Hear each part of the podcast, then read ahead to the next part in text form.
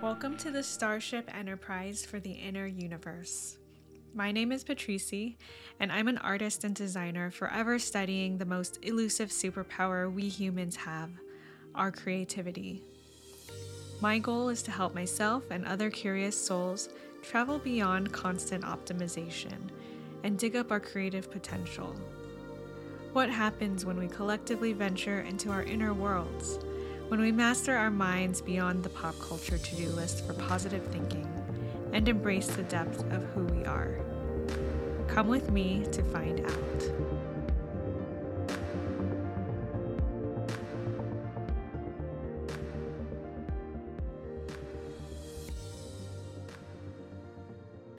Hello, everybody. Happy Scorpio season. Um, fitting because today we're going to talk about what 100% of you who voted on Instagram um, were interested in, which is anxiety and depression. And I'm going to give an energetic take on this. Um, and to do that, I'll do three things. I'm going to share my story of depression and anxiety. I'll share how I reflect back on it from where I am now, having studied the scientific perspective in college and the spiritual side of it after college, and of course, having experienced it in general. And lastly, I will go into how energetically um, I still work with it, how it didn't actually quite disappear. It just changed into a form that I now can work with and doesn't feel like it controls me. And so, in part of this um, podcast, at the end, probably I'll share just a few examples of how I actively integrate more difficult emotions and feelings that come up that feel old, feel like they're old feelings, um, and how I work with them. And as a secondary intention, I do hope that all the sharing helps to uplift and give hope to somebody out there since I know how much other people's stories have helped me in the past. And know that just by expressing my perspective, I am never denying or invalidating any other experiences or needs, just sharing my own. Have no interest in participating in suffering Olympics, and I truly believe only each person has the right to use sources of information that they personally want to hear and use to heal themselves.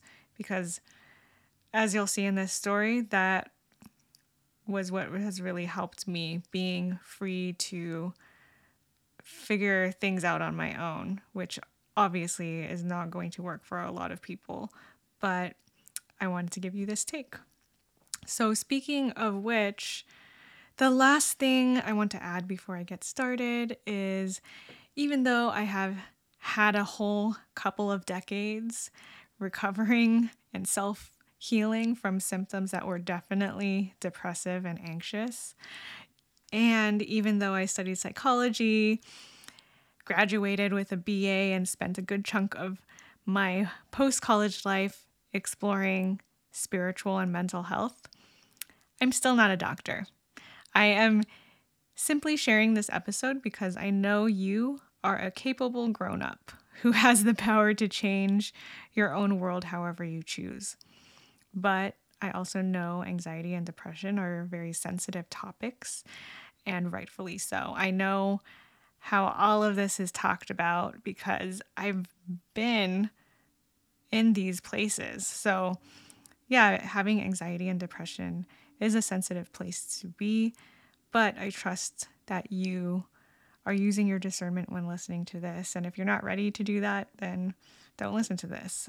Because um, I talk about the non medicated path that I took, which is not recommended for anybody in different situations than me.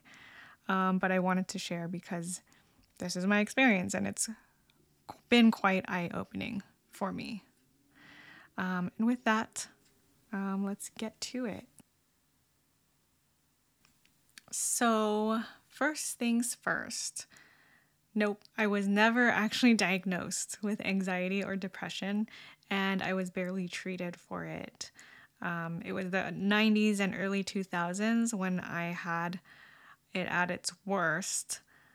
Um, Zoloft had just come out. It was all over the commercials. And I would see it when I would watch like TGIF on Fridays. And I really wanted to try it. But at the same time, something in me said to hold off. And I didn't really have the opportunity to ask either. Um, because you'll see in my story, I didn't really quite have anyone around me who knew what was going on. So, as a kid, when you don't have people who notice that, then, you know, it's hard to get um, a hold of these things. So, anyway, is my perspective even valid without having had any medical intervention or diagnosis? I know what my answer is to that question, but I'll let you decide if you want to um, say yes or no to that before you keep listening.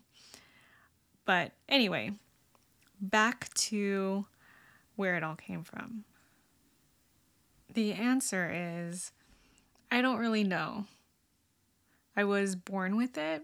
Um, I may have mentioned this in other episodes, but the core reason behind the suffering of anxiety and depression that I went through was me not talking.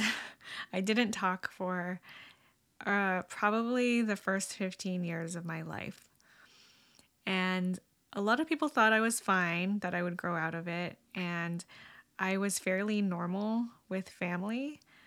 Um, but outside of that, what many people didn't know was that it was actually excruciating agonizing. It was torturous for me to be around people.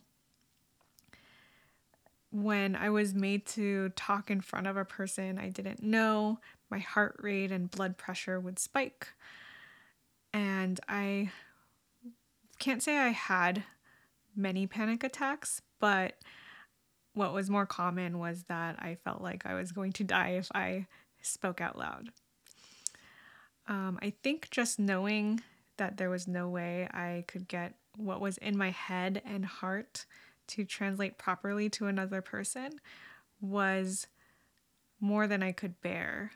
It was just this intrinsic belief that I was born and raised with that nobody understood me, so I shouldn't bother communicating. This kind of makes me theorize that it was partially ancestral um, maybe what my parents and grandparents might have gone through as immigrants. But, you know, I won't go too much into ancestral trauma today. But I did actually see a psychologist when I was in preschool, and it was very short lived. I didn't see one consistently because no one could get me to talk enough to understand what was happening with me. Um, there is one vivid memory from the psychologist appointment, though. My mom said that when they tried to communicate with dolls, I built a scene of dolls who were climbing over doors and gates and windows to look at the doll that was representing me. And to their credit, that was pretty accurate. That's how it felt. Like I had an exaggerated sense of everything and everyone around me. I was sensitive to every slight, every criticism, every comment made toward me was like my own personal 9 11, especially if it was like critical or, um, you know, kind of mean. And I know that sounds dramatic, but I just want to give you an example of how the anxiety felt. Not that it was logical in any way. And because my only response was to hide and go more inward when I felt attacked, which was all the time, a lot of adults had no idea how to deal with it other than to punish and shame me even more for being weird or disobedient or being out of the ordinary, which of course helped the anxiety persist.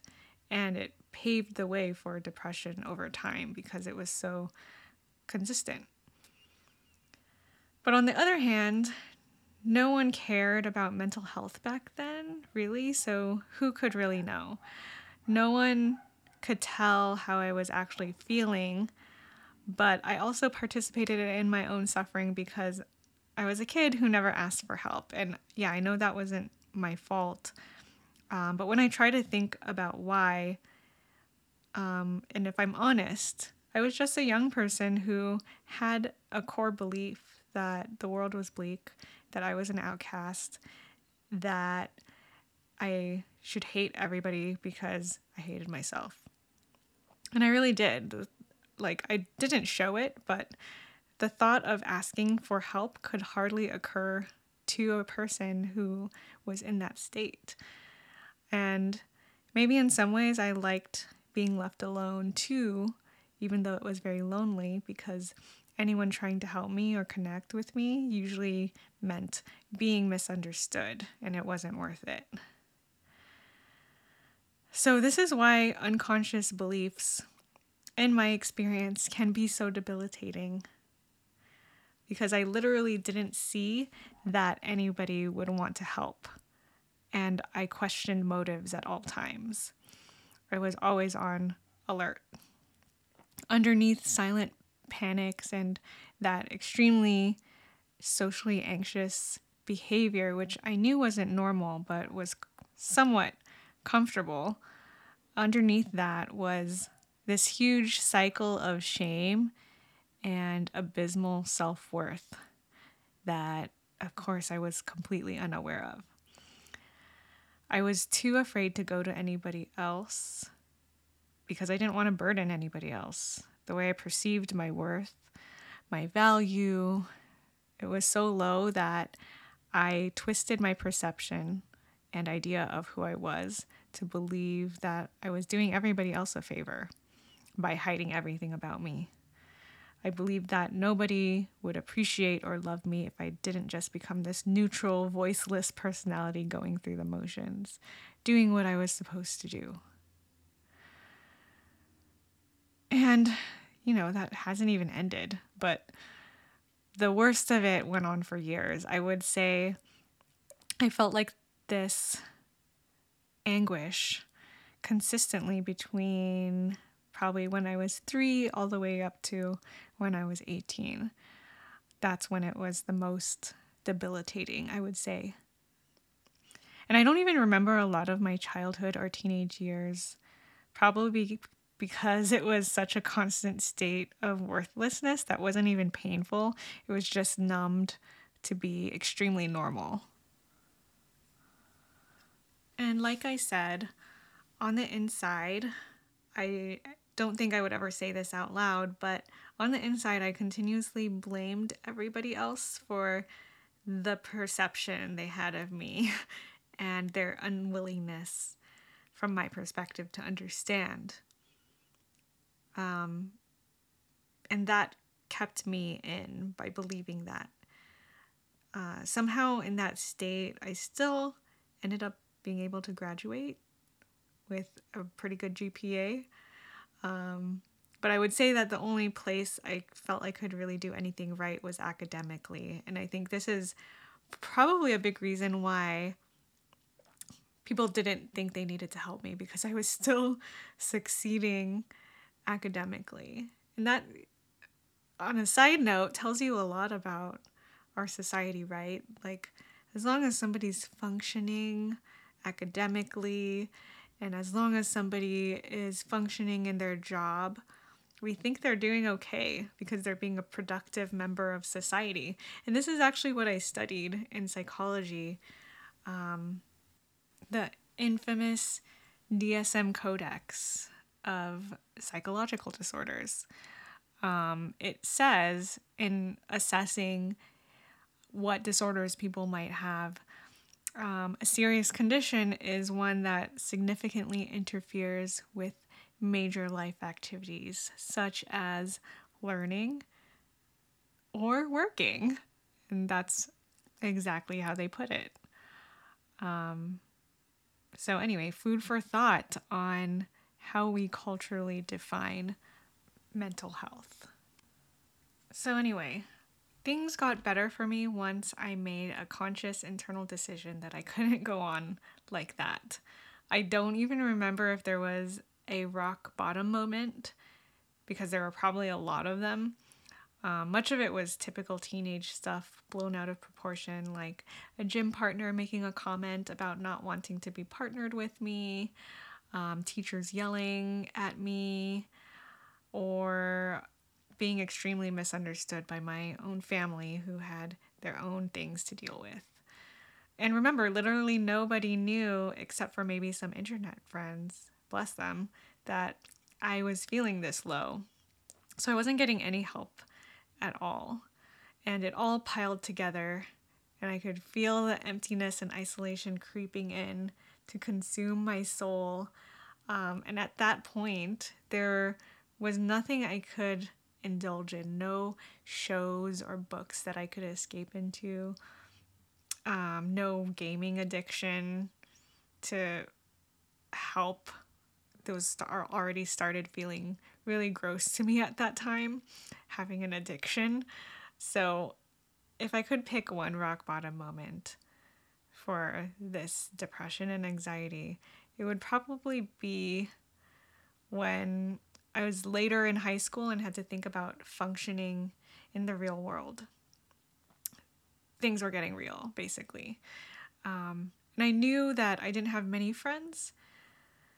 So even though academics had been where I felt like I could maybe survive life, um, it was looking like in college, social skills are going to be really important to survive academics. And I saw this vision of myself after high school if I didn't change. I saw this vision of becoming a failure both socially and academically for the first time. And I thought to myself, um, if that vision comes true, if I can't function in the world, and if the world doesn't change to accommodate me because it wasn't, I was waiting for it to, um, I might as well just die, right? so I won't get too depressing about that train of thought, but it was a pretty low point to be. And the thought stayed there for quite a while because you just feel stuck when you can't change the world around you, and it's so hard to change what you can do in that moment. It feels impossible. But I bided my time. I figured out step by step what I could do. Um, and I made lists of things to keep motivating me, um, like waiting for the last Harry Potter book to come out, which would be in when I was in college. So that motivated me to get to that goal.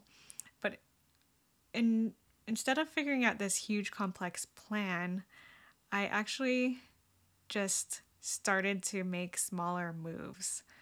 And I decided that no matter how nuclear my physiological reactions were in these anxious situations, that I would get through it. So, from that one strong decision, which I now see as an intention, things started to show up.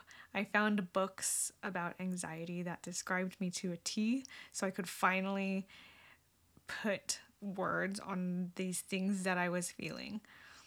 Um, and from that exploration, I learned about cognitive behavioral therapy. And even though I was too scared to ask for a psychologist again, I figured out how to apply CBT to myself with small behavior changes. Um, one of the suggestions was screaming out loud in a subway full of people you don't know, but that was way too much for me. So I did small things like, you know, saying a random thing to the few real life friends that I had. Um, I started to answer really short questions in class. And this was all very conscious. Like, I consciously raised my hand and knew the physiological reaction would come, but I would get through it and wouldn't die. And more and more, um, after doing that, it would start to melt away. And the depression started to melt away because I was starting to, you know, move whatever things were being suppressed by the anxiety. And yes, when I did something uncomfortable, the physiological aftermath would happen. Um, but it, like I said, it became less and less. So by the time I got to college, I just had a normal amount of anxiety and realized that everybody had anxiety and didn't feel as alone. But that's another thing that I want to note because as I got better, I started to set new mind traps for myself. I guess I could call it that.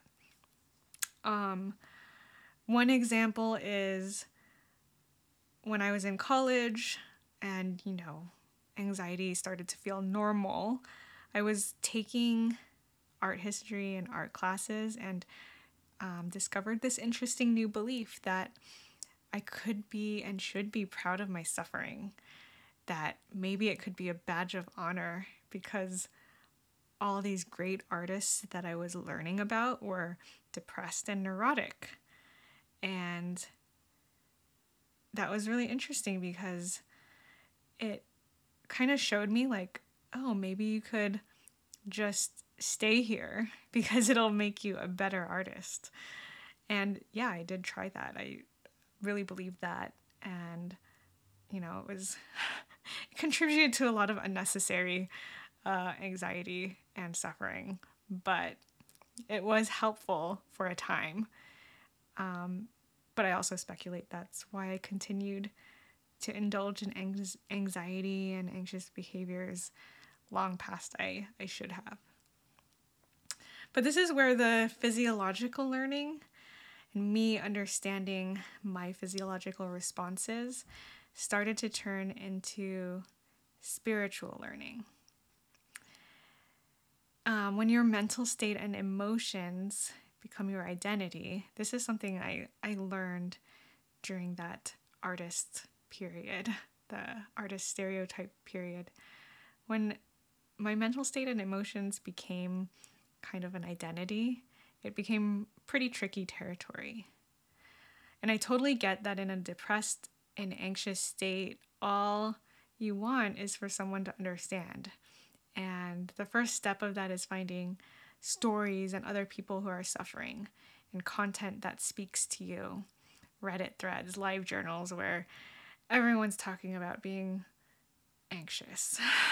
and that's totally what I found. Um, and it was a beautiful thing, and it was very important for me to see that it was common as I recovered because it's just supportive and healing to know that you're not alone. But after a time, I did also realize that it can also be debilitating in different ways, especially if the identity becomes an attachment and a way to continue externalizing inner issues rather than a place to safely build up the inner strength. And so I had to realize from these communities that I did build up my inner strength and it was time for me to let go. And yeah, I don't think these communities and cultures that exist to support people are not in the wrong or that they're in the wrong. I don't believe that. I believe they exist for a reason and that we should always be aware of timing and what is going on inside. So, anyway, I guess this is a good segue into the reflection section of this episode. I say all of this with love because I've been through it all support groups, attachments, online communities, the works. Everyone has their own path, and mine seemed to be learning self responsibility. This may not be yours, but I'm sharing anyway in case it interests anybody. And I could easily just dismiss this whole story and say, oh, I just grew out of being depressed and anxious. But it was intense. And I feel like saying that I grew out of it diminishes all of the conscious decisions and work that I had to do along the way. And it also normalizes depression and anxiety as a phase, even if it's chronic, which is not helpful. So, along those lines, talking about it as if it's a phase prevents people from sharing their experiences, as it has kind of prevented me from sharing. Um, and that sucks because it is good to share, it's good to help others feel less alone. Um, and even though this experience does feel like so long ago that I've moved on, it doesn't mean that I should buy into the thought that I don't truly know how it feels anymore and am no longer part of the club and have no right to discuss this because, you know, this goes back to the talk about um, making something a part of your identity, making an emotion your identity. If I bought into the thought that depression and anxiety were still my identity as an artist, that it's a club that nobody outside of it understands, it's a trap too. And after deciding to open up to the world as a teenager, yeah, it was appropriate for me to do that at the time, find a community because I wanted to find a place to belong. And I learned a lot working in the arts um, and working in places where mental health is talked about freely. But I was also very careful that I didn't teeter into the cult like territory of that. So, from my point of view, where I'm now, these mental health diagnoses are not a human natural state. Yes, everybody has depression and anxiety nowadays, but for healing to happen as a culture, I do believe we need to stop believing in a paradigm that just because we're continuously traumatized by the world we live in, that it has to be a normal state of being for adults and children. And that the solution is to mess with our brain chemistry without coming to terms with the root trauma, whether it's a specific event or a culture, the culture, the traumatizing culture that we live in. Uh, and I don't think that's dramatic to say. I think we live in this time and culture that we don't know is hurting us. Um, so, this is a balanced hand in hand approach, spirituality and science together. Um, and again, this doesn't mean I think we should just all magically stop being depressed and anxious. Uh, what I'm saying is that as a society, we need to do better about understanding why these mental health issues are thriving in the first place. If our world is making us sick, why do we choose to live the way that we do? And this is a question for both the collective level as much as it is for the individual level. There is a great TED talk by Johann Hari, I believe, I'll put it in the show notes. And he says, if you have depression, you're not crazy. You're a human being with unmet needs. Same for anxiety. And yes, I do believe in many cases of depression and anxiety, even though they may stem from really difficult emotions and unmet needs, there is a choice available. I always had the choice to figure out how to meet my own needs, and it took me a very long time to decide that, even if I was a kid. I mean, children don't really seem to have choices all the time. So, this is why I say, like, this is not true for everybody. Um, and yeah, that's why my mental health issues lasted for so long too, because I was a kid. Um, we rely on other people to guide us when we're kids, but when we're adults and we continue to repeat patterns of our childhood because we don't know any better, um, it feels like we don't have a choice but to repeat those patterns.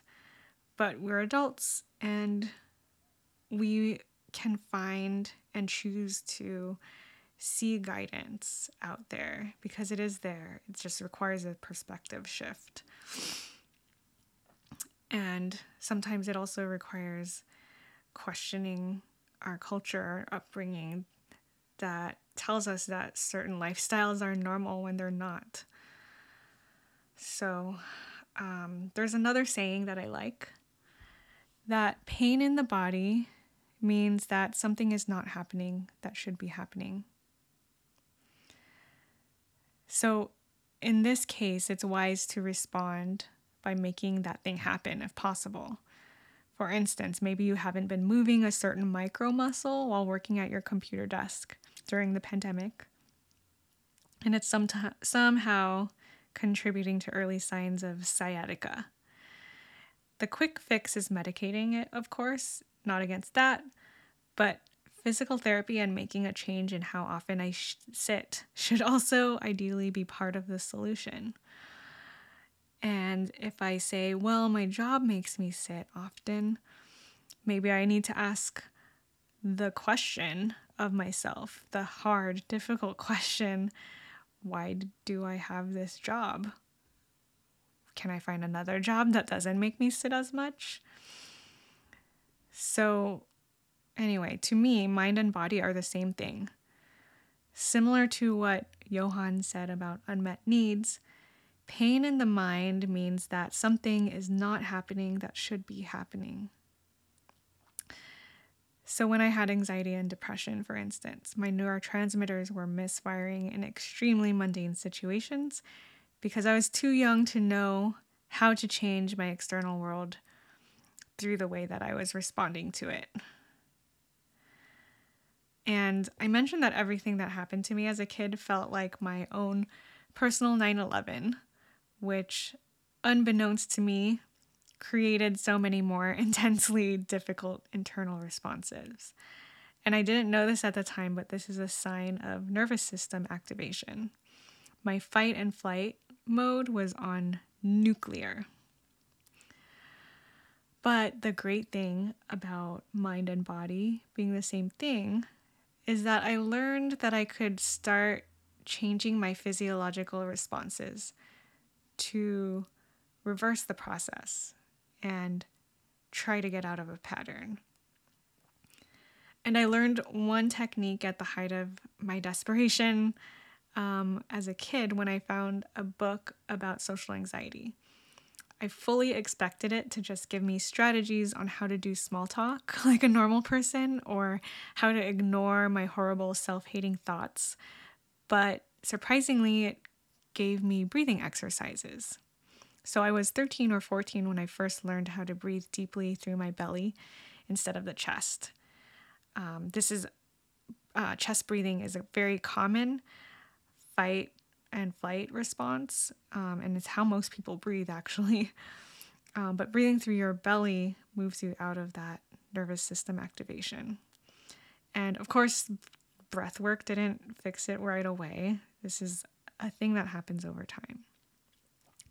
But I know for sure that the practice that I found in that book was part of the seed of me finding my way out of the dark hole because I was learning to tackle both the physiological responses along with the internal thoughts and, you know, energy that was moving through. So that is that. But what about the integration piece? And that all is in the past, but is it true that the trauma and feelings never really go away? I would have to say, in some ways, yes.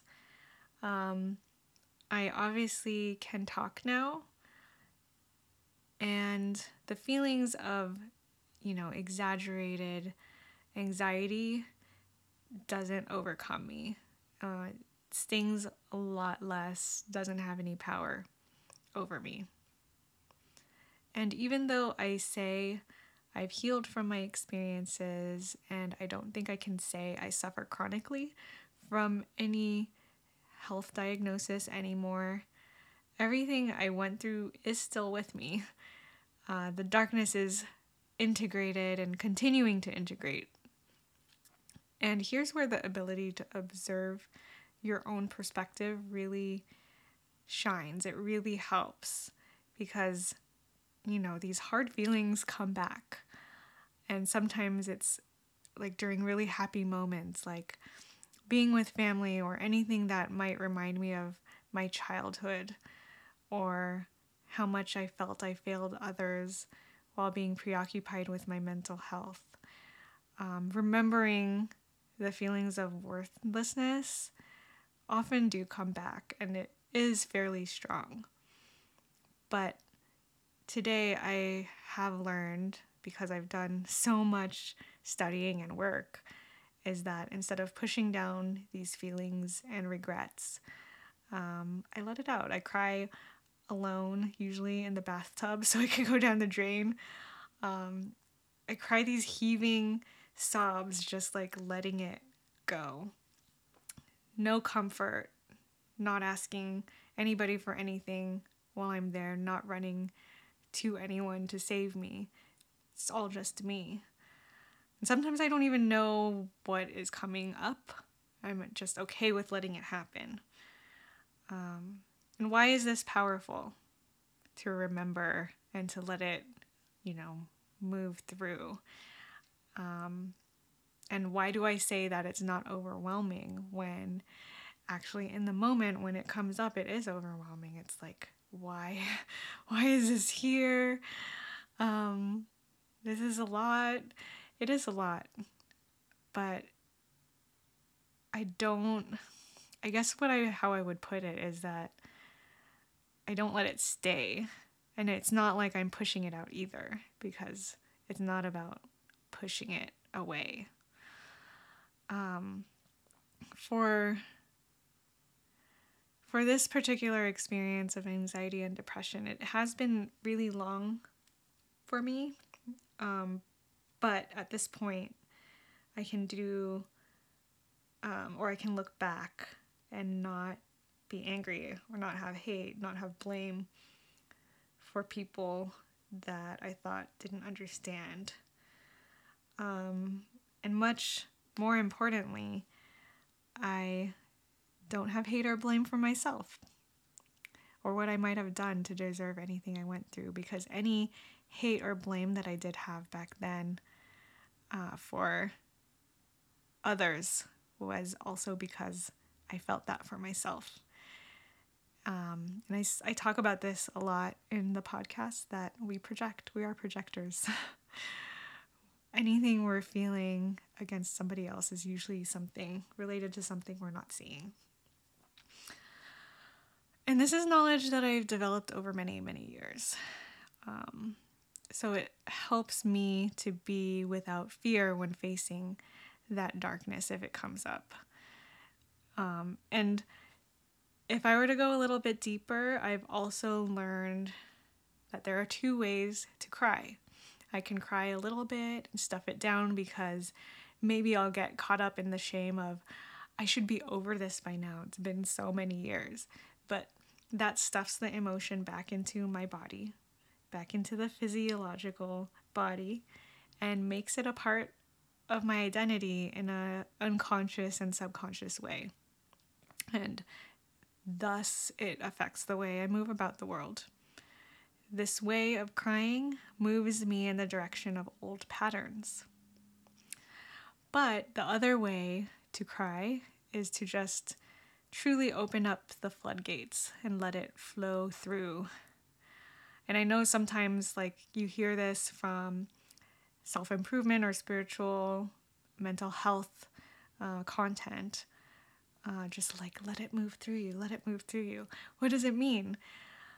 Um, and I'll try to describe the last time this happened to me. Just watching whatever pain it is, not becoming the tears or willing them to end, but comforting them, wondering where they came from. It lets the emotion complete its journey through me.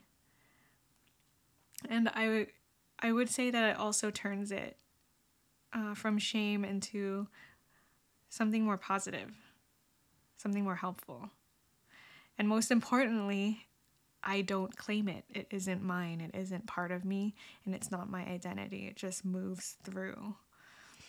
Um, I learned a lot of, about this concept through meditation, and so this is why I encourage a lot of people to try different meditation techniques because healthy detachment is has been so helpful so so helpful um, and the other part of this, of not claiming things as part of you, as part of your identity, you also see the pain differently.